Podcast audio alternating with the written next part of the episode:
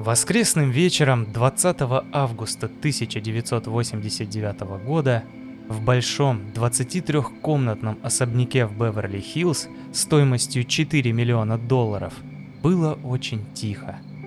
Здание возвышалось над красивой, благоустроенной территорией на улице Элм-Драйв 722.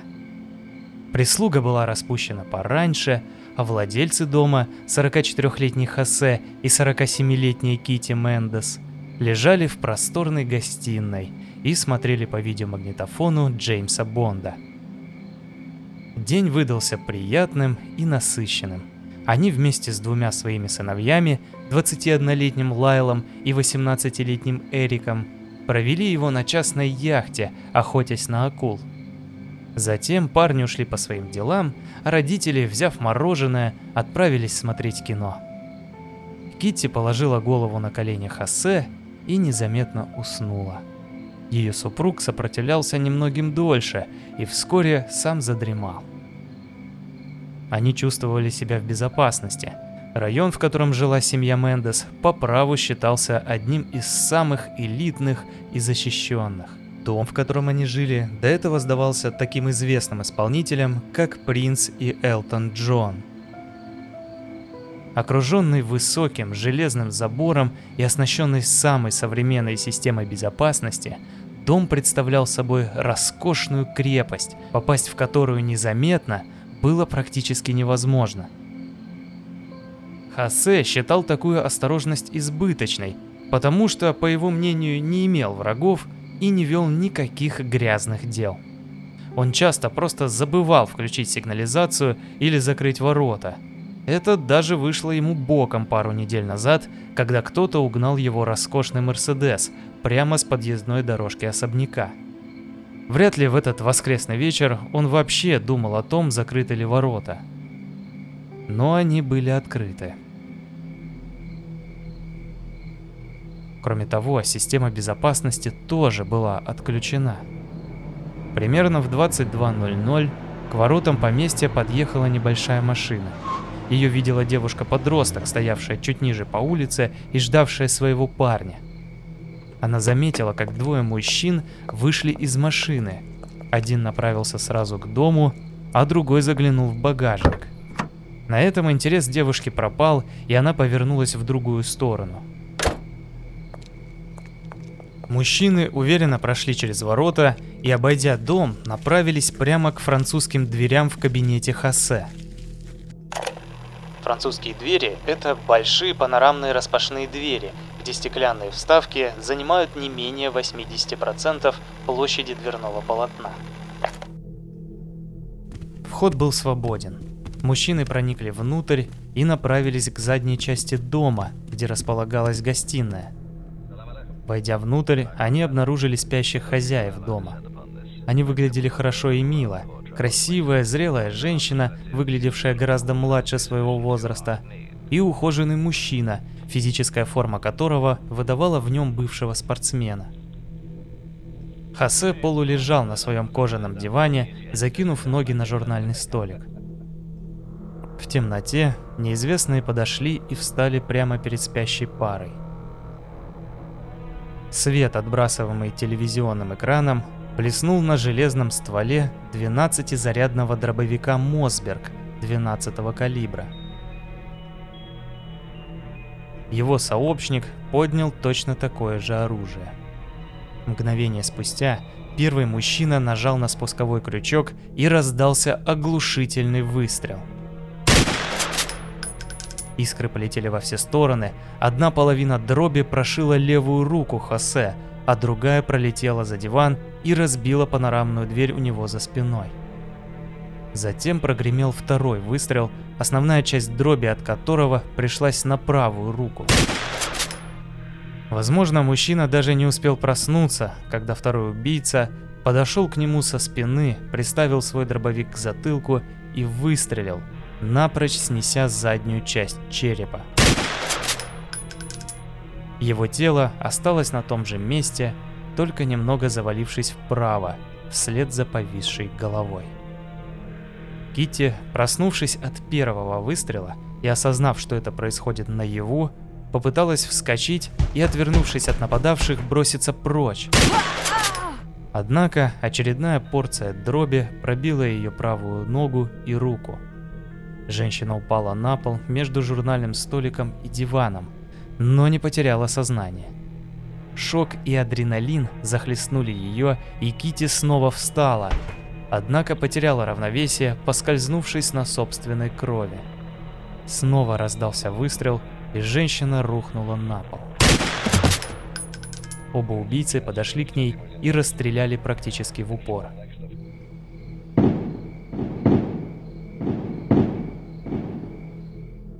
Один из выстрелов, попавших в ее левое бедро, был сделан настолько близко, что сломал бедренную кость.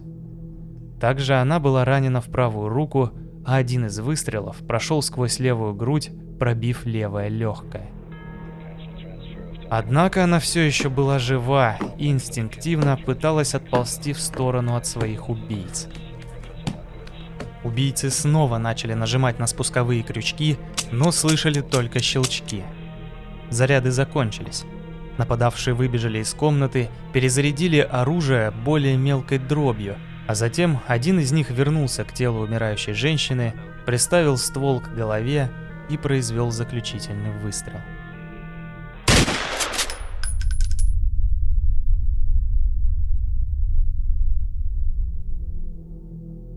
Но это был не конец. Напоследок убийцы прострелили безжизненным жертвам левые колени.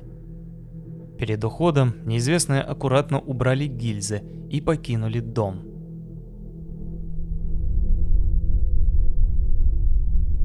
Мертвая тишина воцарилась в большом белом особняке на Элм Драйв 722, за исключением звуков фильма о Джеймсе Бонде, все еще идущему по телевизору.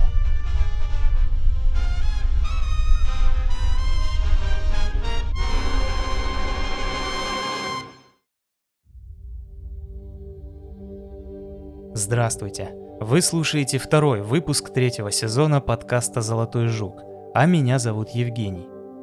Прежде чем мы продолжим, я хочу поделиться с вами своей радостью.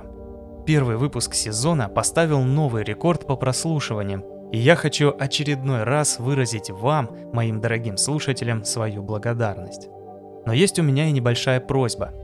Я заметил, что больше всего меня слушают на Apple Podcasts – где можно оставлять оценки и отзывы. Поэтому, если вам нравится то, что я делаю, или может наоборот есть мысли, как проект можно улучшить, пожалуйста, поставьте оценку и отзыв. Говорят, что это очень помогает в продвижении самого подкаста. Но главное, я бы тоже хотел узнать ваше мнение и как вы вообще относитесь к моему труду. Ну а теперь давайте вернемся в Беверли-Хиллз. В 23.47 в службу 911 полицейского управления Беверли-Хиллз поступил звонок.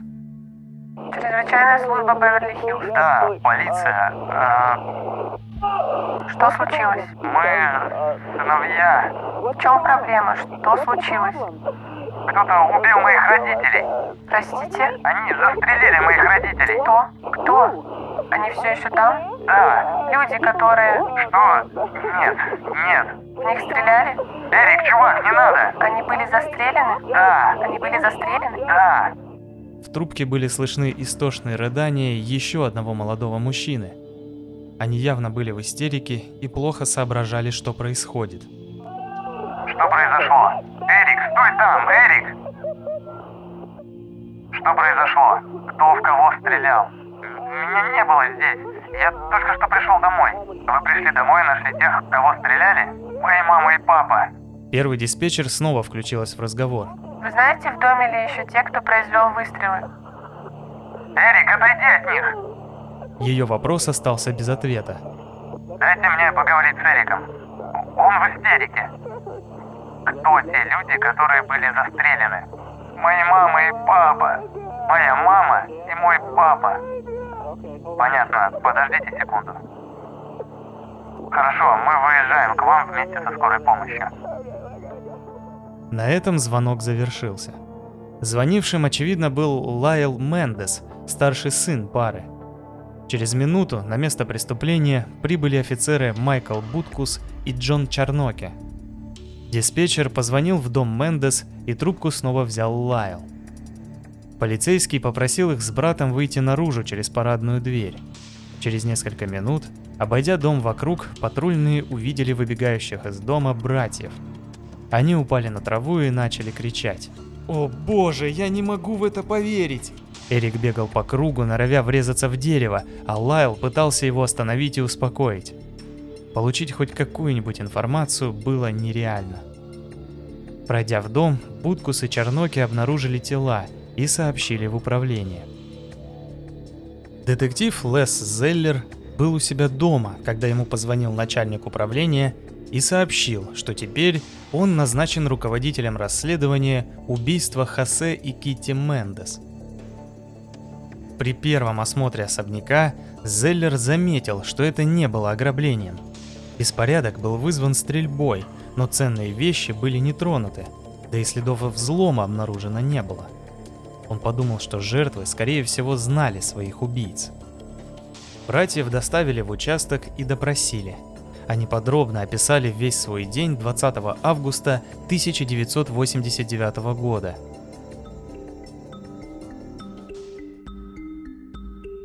По их словам, утром они играли на теннисном корте возле дома и смотрели теннисный матч по телевизору, а затем отправились в торговый центр Беверли Центр за покупками.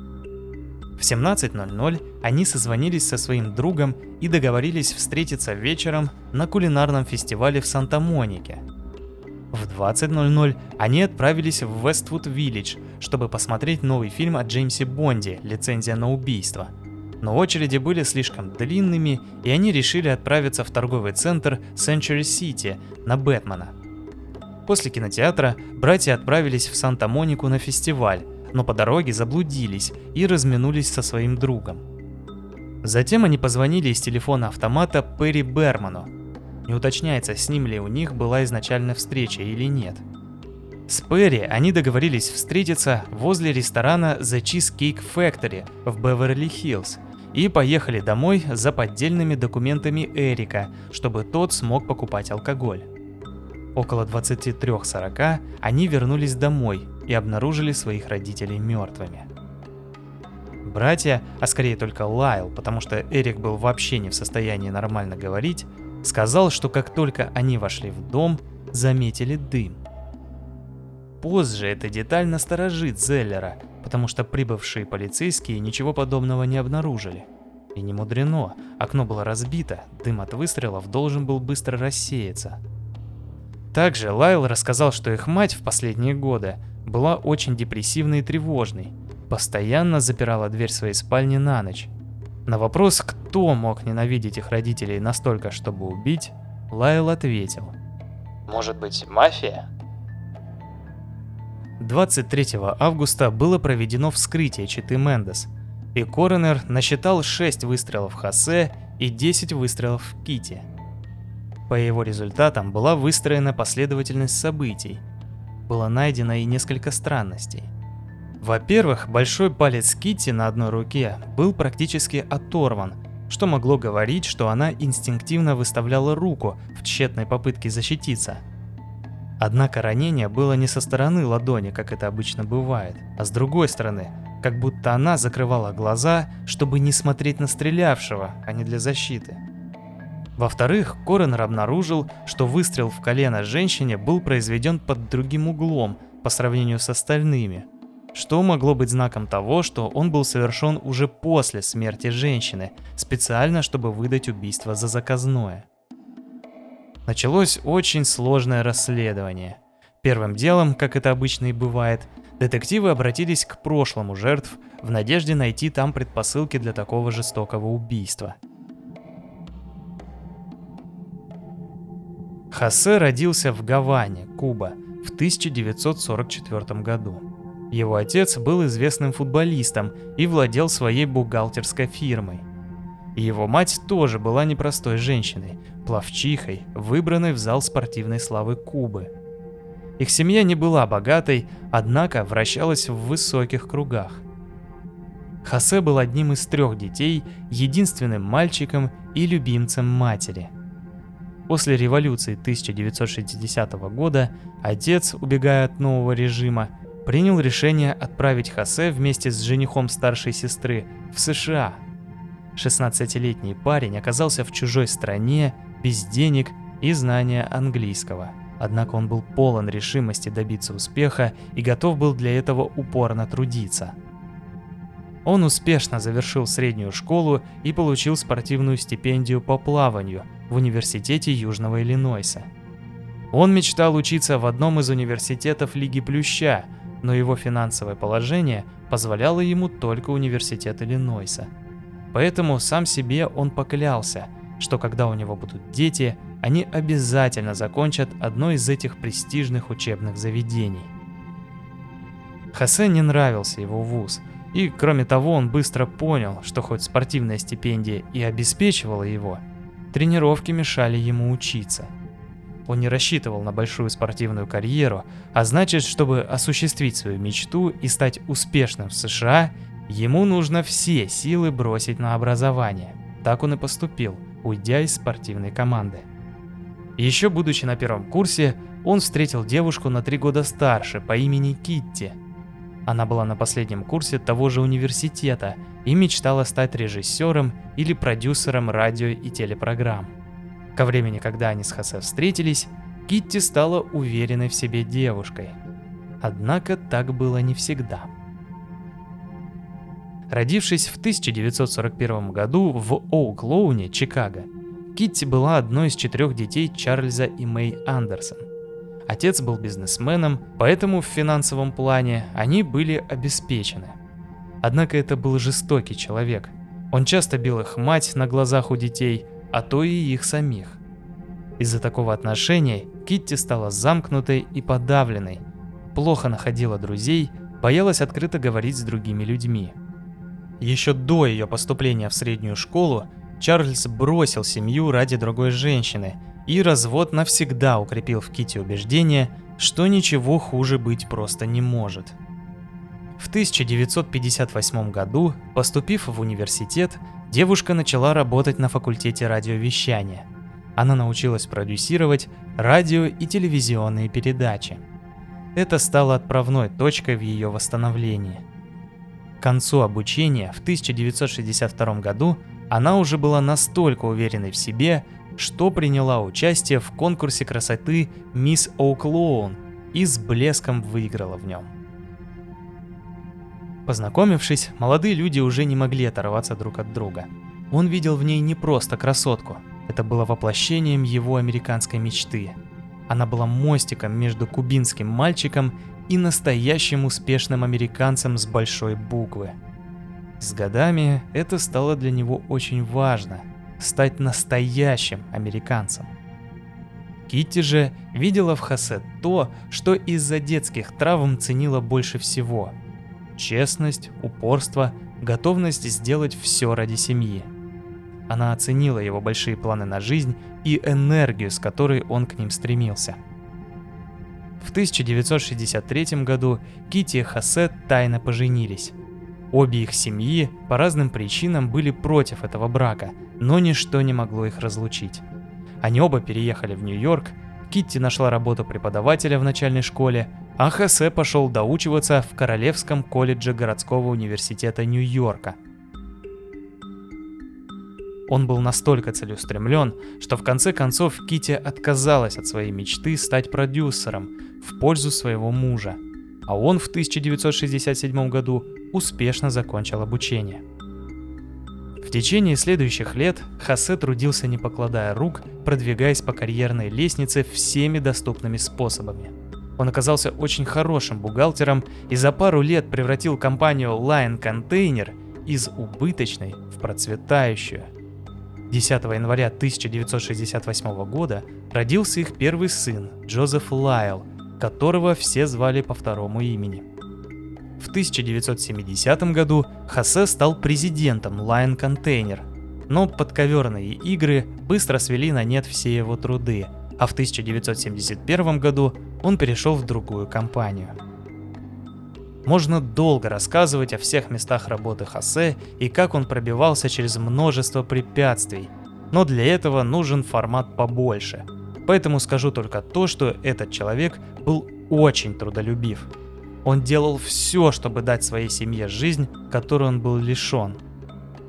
27 ноября 1971 года родился второй его сын, Эрик, а через пару лет Хосе попал в сферу развлечений и звукозаписи. Спустя 15 лет упорного труда в 1986 году 41-летний Хосе Мендес стал президентом известной компании Life. Когда я только начинал читать историю его жизни, я был восхищен этим человеком, его стремлением и терпением. Однако все всегда сложнее, чем кажется. Его желание сделаться настоящим американцем гиперболизировалось и извратилось с годами, а желание дать своим детям все, чего не было у него, превратилось в настоящую манию. Где бы Хосе ни работал, он всегда был жестким и грубым с подчиненными. Он тешил свое самолюбие, унижая коллег-англичан, в то же время стараясь сойти за своего. Вплоть до того, что просил называть его Джо, а не Хосе. Коллеги относились к нему с негативом, хоть и признавали его заслуги. Он кичился тем, что смог пробиться так высоко в чужой стране, и это всех раздражало. Кити тоже со временем испытала разочарование своим мужем. За годы, что они были вместе, Хосе имел несколько любовниц. Узнав об одной из них, женщина ушла на несколько дней из дома, но родственник Хосе убедил ее вернуться – к сожалению, позже ее ждал еще один такой же удар. На этом фоне Кити стала принимать увеличенные дозы рецептурных препаратов. однажды даже пыталась покончить с собой с помощью них. Она регулярно посещала психиатра, но тревожность не покидала ее до самой смерти. Наверное, единственным, что по-прежнему Кити ценила в своем муже, это его преданность семье. Несмотря на довольно серьезное отношение с одной из любовниц, он даже не помышлял о том, чтобы бросить свою жену и детей. Скорее даже наоборот. Хосе решил, что он должен вырастить идеальных сыновей, таких, которыми он будет гордиться. Возможно, слово «вырастить» он понял слишком буквально, потому что взялся за мальчиков очень серьезно. Он не спрашивал их, что они хотят или думают. Хосе думал за них – он говорил им, что и когда читать, есть, с кем проводить время, каким спортом заниматься. В итоге они пришли к теннису, которым в юном возрасте занимался и Хосе. Кити во всем потакала мужу, то ли боясь навлечь на себя его гнев, то ли из-за ее собственной семьи, где отец был еще более жестоким. Вот таким узнали Хосе детективы. Он нажил много врагов, и кто угодно мог стать подозреваемым. Однажды детектив Зеллер опросил друзей Читы Мендес, Питера и Карен Виер, и был поражен предположением мужчины.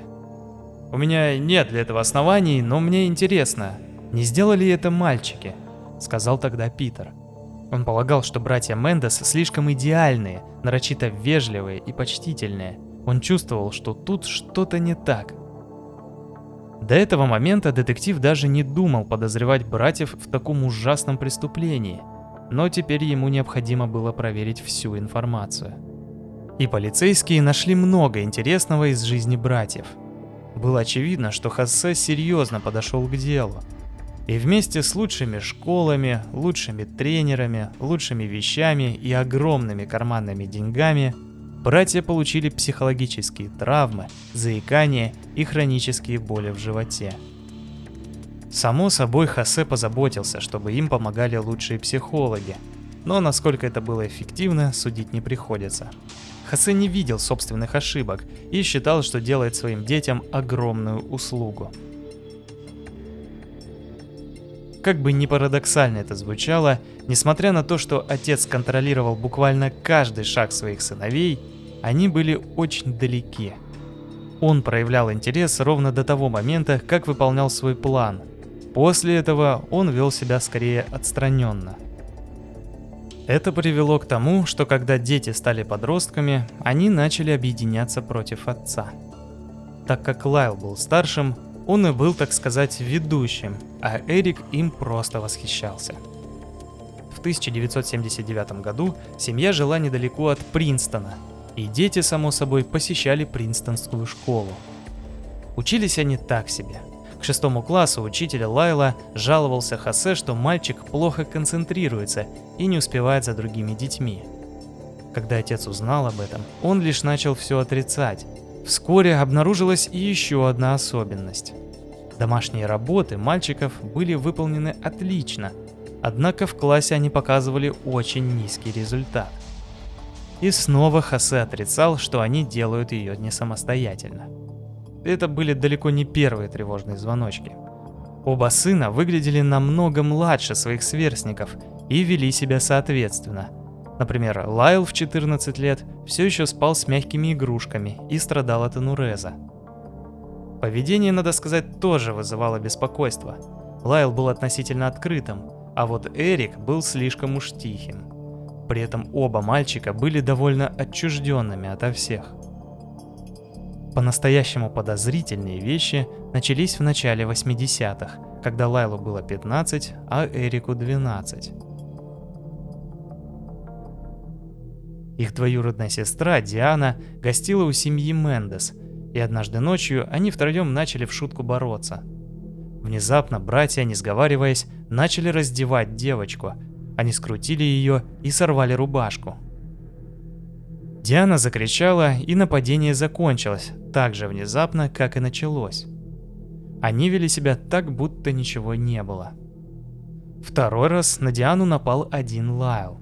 Они смотрели телевизор, когда мальчик внезапно ударил ее, повалил, забрался сверху и начал трогать ее грудь.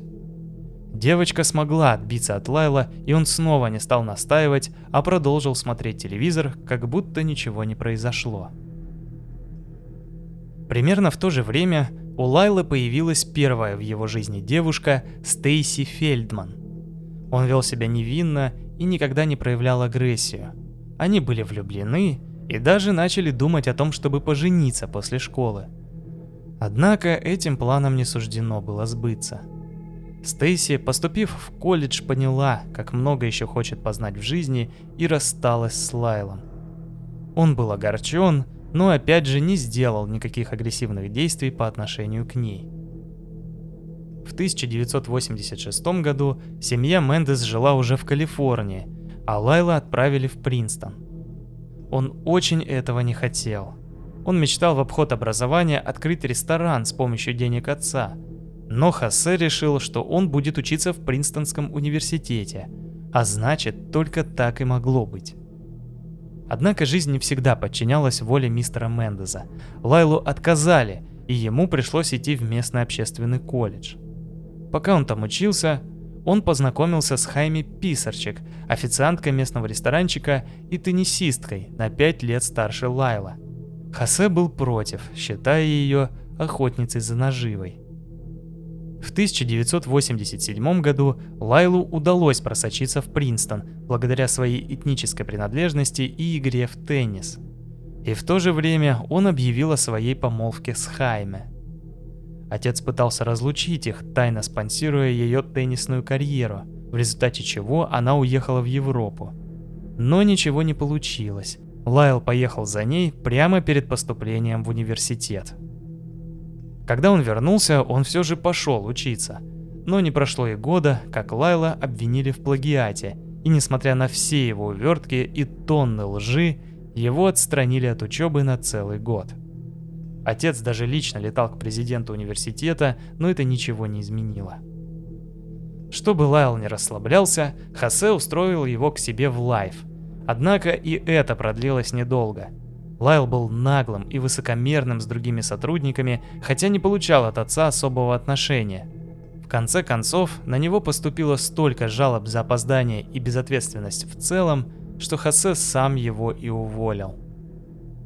По возвращении в Принстон Хайми познакомила Лайла с Донованом Гудро, который вскоре стал соседом и другом Лайла. В 1989 году Донован, который был добрым и скромным парнем, внезапно был обвинен в краже у других студентов.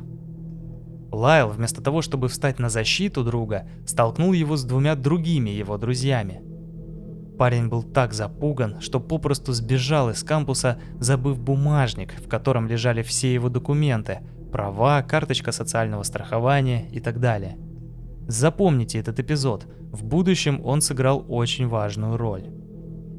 Что касается Эрика, то он рос совсем тихим, практически полностью замкнутым. Всю среднюю школу в Принстоне он провел в тени брата, которого Хосе готовил стать главой семьи. После переезда в город Калабасас, Калифорния, Эрик немного социализировался, однако снова не так, как хотели бы этого родители. Он действительно стал больше похож на Лайла, шумный и самоуверенный. У него появились такие же друзья. Их нельзя было назвать хорошей компанией. Вскоре Кити начала переживать за сексуальную ориентацию Эрика и, что важно, приказала ему найти девушку за 6 месяцев – он сделал это, но отношения продлились недолго. Он был одним из самых странных парней, которых я когда-либо встречала. Он очень высокомерный, очень уверенный в себе. Но в глубине души у него много проблем и неуверенности в себе. Говорила она позже. Спустя некоторое время он нашел новую девушку, которая даже понравилась родителям, но большую часть времени он проводил не с ней. Он был очень дружен с Крейгом Синьярелли, капитаном их команды по теннису. Они даже вместе написали что-то вроде сценария к фильму под названием «Друзья». Это был очень странный триллер, где парень узнает, что родители завещали ему 157 миллионов долларов, поэтому убивает их и всех, кто мог претендовать на наследство, прежде чем убивают его самого. Тема этого сценария позже тоже проявилась во время расследования – Однако его к делу так и не присовокупили. В 1988 году братья стали вламываться в дома по всему Колобасосу и воровать ценные вещи. Общий ущерб оценивался в 100 тысяч долларов. Вскоре Эрик попался на нарушение ПДД с полным багажником краденого добра. Хосе был в ярости, однако сделал все, чтобы прикрыть сыновей – в итоге, в результате манипуляций с возрастом Эрика, выплаты компенсации и соглашения с прокуратурой, он смог смягчить приговор до общественных работ, но только для Эрика. Лайл и вовсе вышел сухим из воды. Хосе при этом рассказывал, что его детей втянули во все друзья, а сама семья Мендес тоже жертвы этих же людей. Якобы они получали письма с угрозами, и кто-то резал колеса его машины. Однако люди, которые знали братьев Мендес, понимали, что это все ложь, и негодовали от того, что они остались безнаказанными. В конце концов, Хосе сообщил, что их семье будет лучше переехать в Беверли-Хиллз. Последнее лето своей жизни Чита Мендес столкнулась со множеством проблем. Все они, конечно же, касались братьев. Лайл учился ужасно – не участвовал ни в каких студенческих активностях и вел себя по-хамски с преподавателями и сокурсниками. Он устраивал шумные вечеринки, а за одну из них университет назначил ему дисциплинарный испытательный срок. Более того, в один прекрасный момент его девушка Кристи сообщила ему, что беременна, и для родителей это стал очередной удар. По некоторым данным, Хосе заплатил девушке 100 тысяч долларов за аборт. Естественно, Лайлу запретили видеться с Кристи. С Эриком дела шли проще, но разве что потому, что на его плечи отец не возлагал такую большую ответственность, как на старшего брата. Эрик ожидал поступления в Калифорнийский университет в Лос-Анджелесе, который он выбрал, потому что там была более сильная теннисная команда. Тем не менее, Эрик во всем следовал за братом, поэтому расслабляться родителям не давал. Хосе как мог, по его мнению, старался не давить на мальчиков. Но было уже поздно пытаться их вразумить, поэтому родители разыграли последнюю козырную карту. Они заявили, что перепишут наследство. Первая его версия была написана еще в 1980 году, и, согласно ему, в случае, если оба родителя погибнут, все имущество и внушительная сумма по страховке достанется сыновьям. В эту сумму входили и деньги по личному полису Хосе на 5 миллионов долларов и полису, который для него сделали Life. Страховая сумма по нему составляла 15 миллионов долларов. Когда Китти пожаловалась своему психиатру на выходки детей и то, что им было предписано пройти курс психологических консультаций, тот посоветовал ей другого знакомого специалиста, доктора Джерома Азиэля. Через некоторое время Эрик разрешил доктору пообщаться об их сеансах с родителями. Тот сообщил паре, что, возможно, их дети социопаты. Это очень испугало и шокировало Кити. Она начала запирать на ночь дверь своей спальни и прятала в шкафу оружие. Кроме того, она не давала братьям ключи от дома, даже если они собирались прийти поздно. Она просила, чтобы ее будили и лично их впускала. Они нарциссичны, лишены совести и проявляют признаки того, что они социопаты. Говорила Китти своему терапевту 19 июля 1989 года. А ровно через месяц она лежала мертвой на полу собственного дома.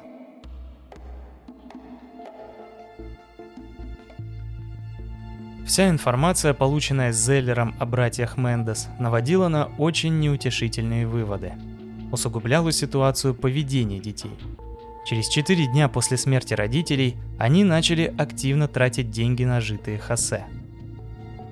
Они купили новые часы Rolex за 15 тысяч долларов, дорогие автомобили и жили в лучших отелях Калифорнии, сказав, что просто не могут вернуться в особняк – Однажды им очень понравился пентхаус в одном из высотных зданий района Марина Дел Рей за 990 тысяч долларов, и братья сразу внесли первый взнос за него. Лайл заявил, что боится за свою жизнь и нанял себе целую команду телохранителей. Позже они говорили, что видели, как он набрал стереоаппаратуры на 24 тысячи долларов. Их услугами он пользовался до сентября 1989 года. Уже к октябрю только Лайл снял с карты Хосе более 90 тысяч долларов. Пока Эрик сомневался, идти ли ему все-таки в университет Лос-Анджелеса, Лайл бросил учебу и заявил, что хочет организовать свою компанию. Он назвал ее Mendes Investment Enterprises и снял офис за 3000 долларов в месяц. Дорогая и красивая мебель в шикарном здании так и осталась неиспользованной – потому что дело так и не зашло дальше подготовки. Оказалось, что все его знакомые из Принстона были слишком молоды и неопытны, чтобы полноценно вести дела. Тогда Лайл решил осуществить другую свою мечту – открыть ресторан. Он купил закусочную, специализирующуюся на острых крылышках, под названием Чакс Спринг Стрит Кафе, за баснословную для нее сумму 550 тысяч долларов – в то время как ее реальная стоимость оценивалась не более чем в 200 тысяч. Но это было далеко не последнее странное решение. Чакс были брендом, что называется, на слуху в Принстоне. Но Лайл решил переименовать кафе и назвал его «Мистер Баффалос». Почти сразу новый хозяин заявил, что хочет открывать по ресторану в месяц и организовать целую сеть, хотя даже одно заведение не окупалось.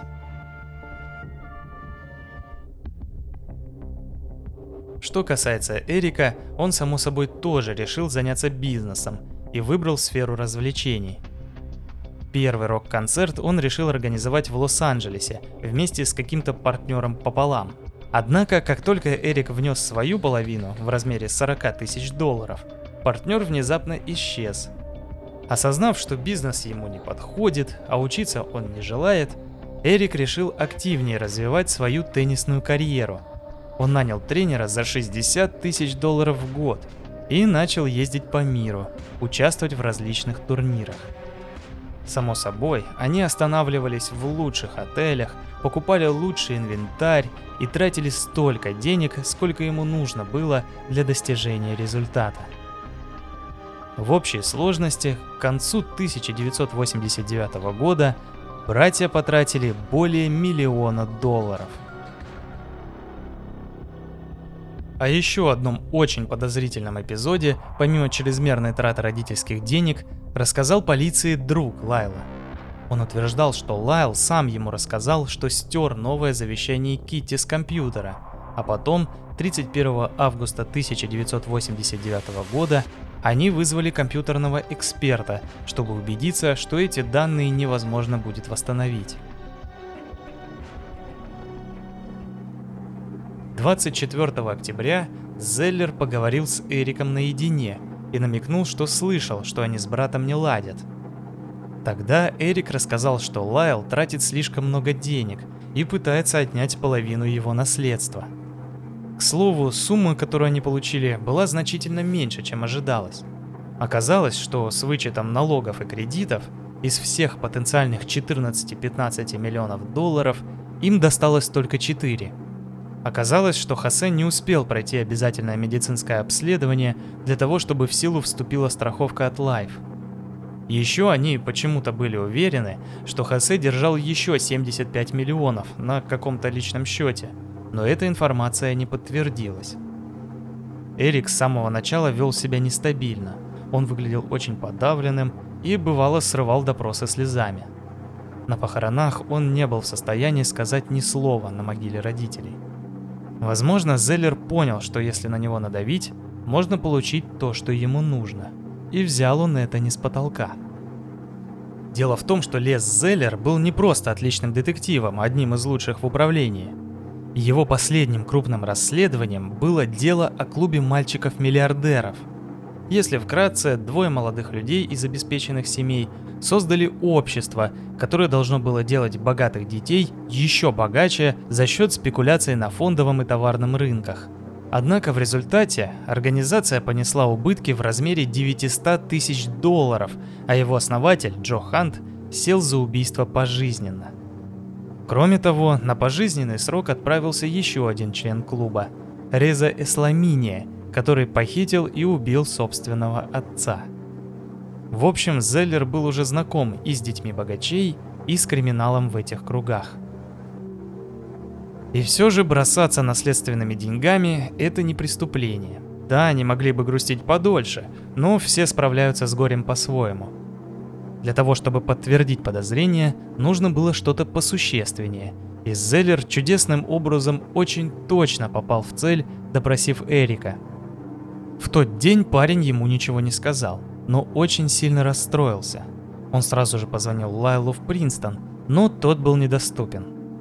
Темные мысли одолевали Эрика, и он решил договориться о сеансе со своим психиатром, доктором Азиэлем.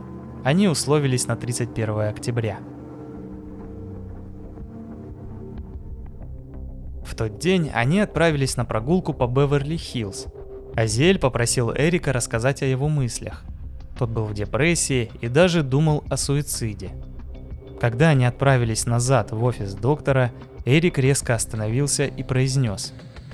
«Мы сделали это. Мы убили наших родителей». Пока Азиэль отходил от услышанного, Эрика прорвало. Он рассказал, как смотрел по телевизору документальный мини-сериал о клубе мальчиков-миллиардеров и позвал Лайла – они вместе досмотрели сериал и начали говорить о том, как ужасно им живется под гнетом отца, и как они боятся, что он лишит их наследства. Они решили, что должны убить своего отца. Мать они убивать не хотели, но и оставлять в живых ее тоже было нельзя, потому что не было никакой возможности скрыть это от нее. Доктор остановил Эрика и попросил его немедленно звонить Лайлу и звать к ним – Сразу после звонка Эрик продолжил и рассказал, как они съездили в Сан-Диего за дробовиками, как убрали гильзы и поехали на Малхолланд-драйв, где выбросили дробовики в каньон. Он также рассказал о том, что для обеспечения алиби договорились с другом Перри о встрече в Cheesecake Factory, но не смогли этого сделать, потому что Эрик был не в состоянии вести себя адекватно. Они решили вернуться домой и позвонить в полицию. Вскоре в кабинет психолога ворвался Лайл и начал орать на них обоих. Лайл не проявлял никакого раскаяния. Он говорил, что отец бы гордился ими, узнав, как они все хорошо продумали и реализовали. Азель рассказал братьям о том, что есть разница между убийствами, совершенными в состоянии аффекта, и с определенной целью. Он сказал, что если они сделали это хладнокровно, то это проявление социопатии. Позже в суде Доктор засвидетельствовал. Братья посмотрели друг на друга и сказали, мы социопаты. Напоследок Лайл пригрозил доктору, что убьет и его, если тот кому-нибудь об этом расскажет. Это было совершенно лишнее. Даже более того, он сам того не подозревая сыграл на руку полиции – Дело в том, что по закону психиатр не имеет права раскрывать никакую информацию, полученную от пациента, даже если он говорит об убийстве. Только так можно достигнуть полного доверия к врачу, и терапия может работать. В противном случае, мало того, что все эти доказательства нельзя использовать в суде, но и сам врач навсегда лишается лицензии.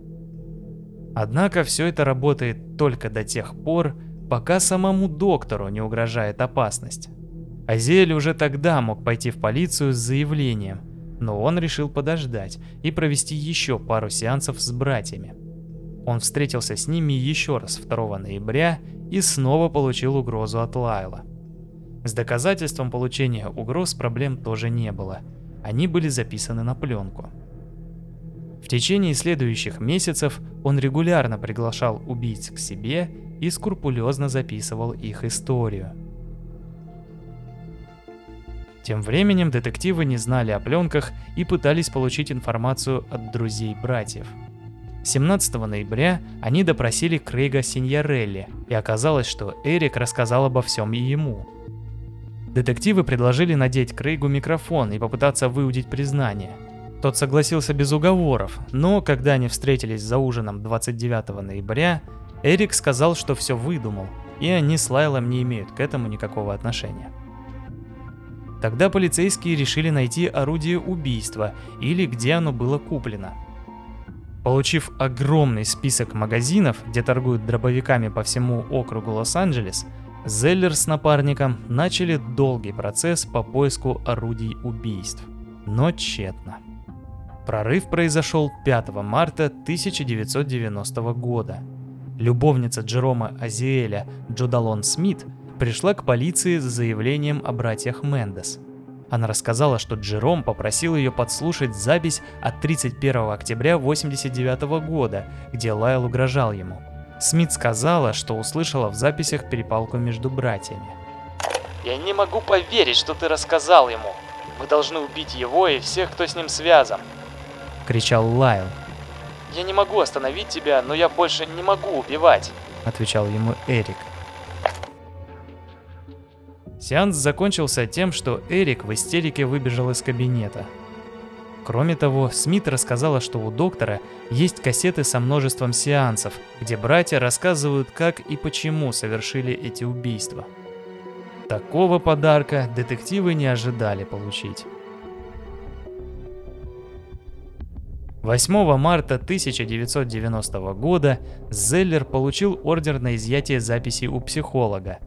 Азиэль передал им 17 аудиокассет и 7 страниц записок – Теперь оставалось только арестовать убийц и предъявить им обвинения. По крайней мере, они так думали.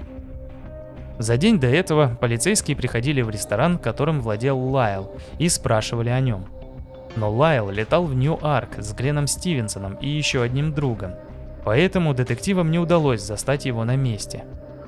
Сотрудники ресторана позвонили боссу и доложили ему – Тогда, прямо в самолете, Лайл достал из кармана 1400 долларов и визитную карточку адвоката Джеральда Чалифа и передал их Глену, со словами, что если с ним что-то случится, Глен должен вынести за него залог и позвонить Чалифу. Затем Лайл добавил, что Чалиф и его психотерапевт Джерри Азиэль все знают. 8 марта, примерно в 13.00, Лайл с друзьями решили выехать из особняка на Беверли-Хиллз, чтобы где-нибудь перекусить. Они сели в машину Эрика и отправились вниз по улице.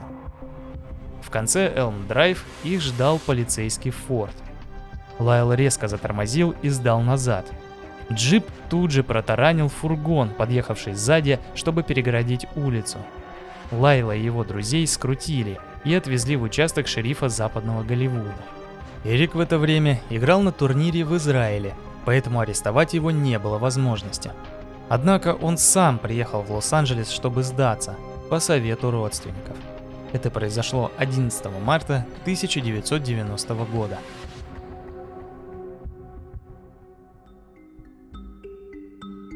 Тем временем детективы Зеллер и Линихан продолжали искать, где могли быть куплены дробовики – Узнав от Джудалон Смит, что оружие было куплено в Сан-Диего, полицейские начали прочесывать все местные магазины. 14 марта в магазине Big Five нашлась запись о покупке двух 12-зарядных дробовиках Мосберг 12 калибра. Однако документы, которые были предъявлены при покупке, принадлежали не Мендезам, а Доновану Гудро, тому самому другу Лайла из университета, который забыл документы во время спешного побега из кампуса – Связавшись с Годро, детективы узнали, что тот был на работе в Нью-Йорке во время покупки, и подпись у него совершенно не соответствует той, что изображена на бланке.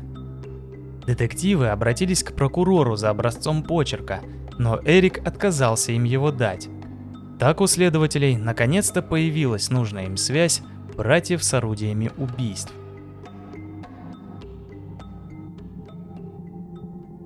Судебные слушания начались 26 марта 1990 года и длились, кажется, целую вечность. Я даже устал читать об огромной череде свидетелей со стороны защиты и как обвинение старалось доказать присяжным вещи, которые кажутся очевидными. Чтобы сэкономить время, выпуск и так уже довольно большой получается, расскажу основные вехи. Позиция прокуратуры была проста – Братья ради наживы, в страхе, что родители лишат их наследства, хладнокровно спланировали и осуществили убийство родителей. А потом создали целую паутину лжи, играя как заправские актеры, чтобы вызвать всеобщую жалость и не быть заподозренными. Это доказывали не только действия братьев после смерти родителей, но и записи психотерапевта. Обвинение сочло, что убийцы заслужили смертную казнь. А вот защита была гораздо интереснее. Семьи родителей наняли для внуков лучших адвокатов.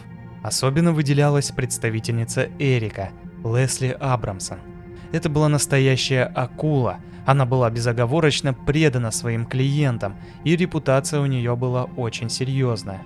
Вплоть до того, что ее верность вызывала чуть ли не морально-этические вопросы – ну и цена у нее была соответствующая – 750 тысяч долларов. Во время первых заседаний братья вели себя дерзко, подшучивали, переговаривались и вообще не выказывали никакого сожаления. Они смотрели на родных и друзей в зале суда, кивали им, мол, скоро все это закончится. Но все только начиналось. 6 августа 1990 года прокурор смог добиться использования записей, где братья напрямую признаются в убийстве и угрожают доктору. После огласки этих записей некоторые особенно ярые родственники пропали с радаров. Однако 4 июня 1992 года защите удалось оспорить предыдущее решение – и обвинение получило право использовать только одну кассету из 17, где есть непосредственно слова угрозы. Получалось, что признание братьев использовать было нельзя, хотя все обо всем знали. 8 декабря 1992 года заседания возобновились с учетом новых условий, и 14 мая 1993 года судья Вайсберг постановил, что хоть дела братьев будут рассматриваться совместно, у каждого будут свои присяжные. 9 июня 1993 года Абрамсон заявила, что они признают, что братья убили своих родителей. Однако есть одно большое «но». Защита утверждала, что это была попытка защитить свою жизнь. Они решили доказать, что Хосе и Китти были жестокими людьми, которые физически и эмоционально издевались над своими детьми. А в случае с Хосе присутствовало и сексуальное насилие. Адвокаты и подсудимые утверждали, что Хосе насиловал мальчиков в возрасте 6-8 лет, а когда они во время ссоры сказали, что могут рассказать кому-нибудь об этом, Хосе пригрозил их убить. Разбирательство продолжилось 20 июля 1993 года, и в ход пошло все. Адвокаты одевали 22-летнего и 25-летнего мужчин как мальчиков. Лесли все время стряхивала с Эрика пылинки и держала его за плечо, словно он неразумный малец, а не взрослый мужчина. Адвокаты использовали слова «эти дети», пытаясь заставить присяжных воспринимать их как несовершеннолетних инфантильных подростков, которые верили, что иного выхода нет.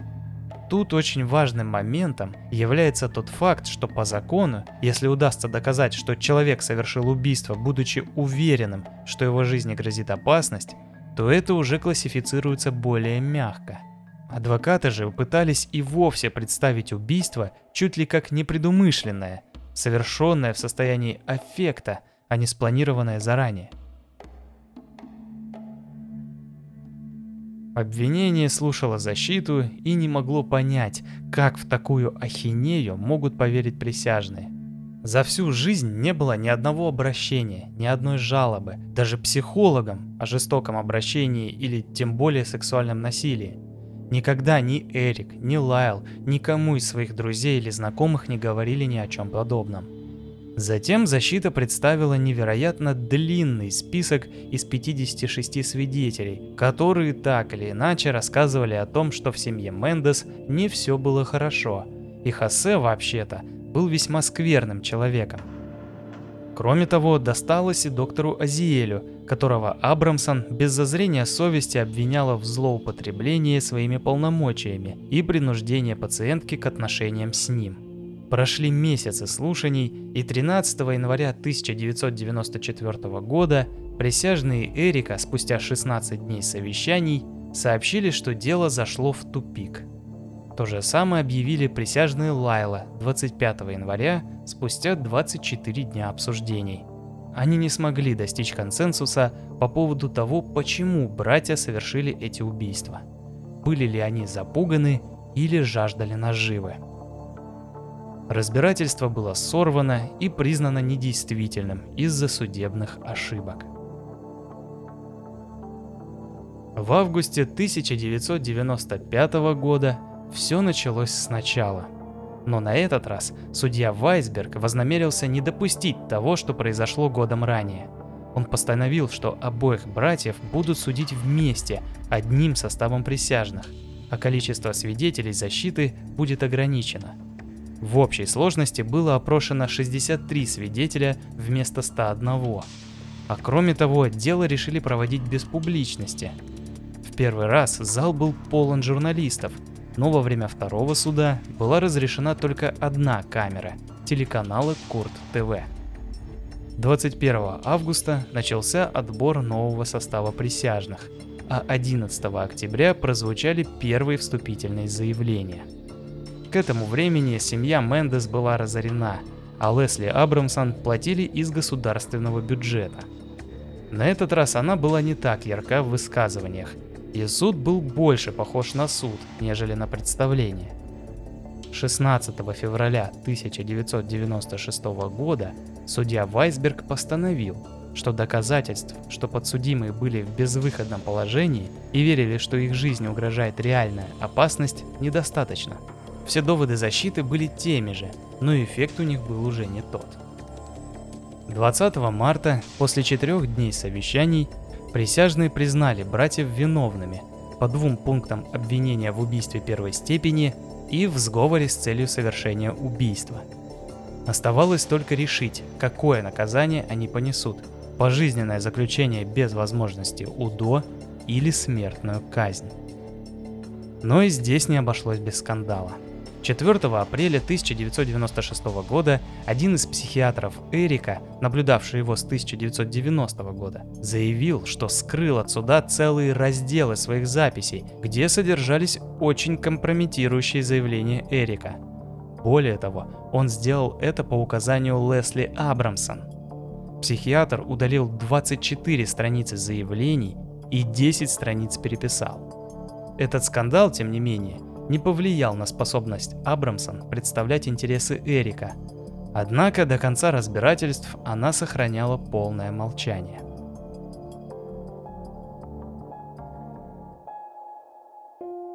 Семнадцатого апреля 1996 года присяжные спустя три дня совещаний приговорили братьев Мендес к пожизненному заключению без возможности УДО. Спустя несколько месяцев братьев разделили и отправили в разные тюрьмы. Зеллер тогда заявил, что рад, что их наконец разделили. Он считал, что держать их вместе – это риск для всех. И на самом деле неспроста. В деле присутствует эпизод, где была найдена записка от Лайла к Эрику, где он предлагал побег. Интересно, что Абрамсон не понесла никакого наказания за свои манипуляции со свидетелями и сохранила свою лицензию. 31 января 1997 года Лайл Мендеса женился на подруге по переписке Анне Эриксон. Их церемония прошла по телефону. Эти отношения прожили очень недолго. 16 июня 1999 года женился и Эрик, так же как и брат, по телефону. 21 ноября 2003 года Лайл женился во второй раз. На этот раз на очной церемонии в тюрьме Мул-Крик. Напоследок хочется сказать, что этот выпуск должен был быть о другом деле, но жизнь сама подкинула мне идею. В 2024 году на Netflix выйдет второй сезон документального сериала «Монстры», в котором как раз будут разбирать дело братьев Мендес. Я до этого трейлера даже не слышал о таком громком преступлении, но мгновенно заинтересовался. Вот что значит качественные трейлеры. Ввиду формата я опустил очень много деталей судебного разбирательства, поэтому советую либо найти и почитать самим, либо дождаться выхода сериала. Уверен, это будет дико интересно. А у меня на сегодня все. Большое спасибо за внимание. За фотографиями, как всегда, можно обратиться к текстовой версии в ВК. С вами был подкаст «Золотой жук». До встречи в следующем выпуске.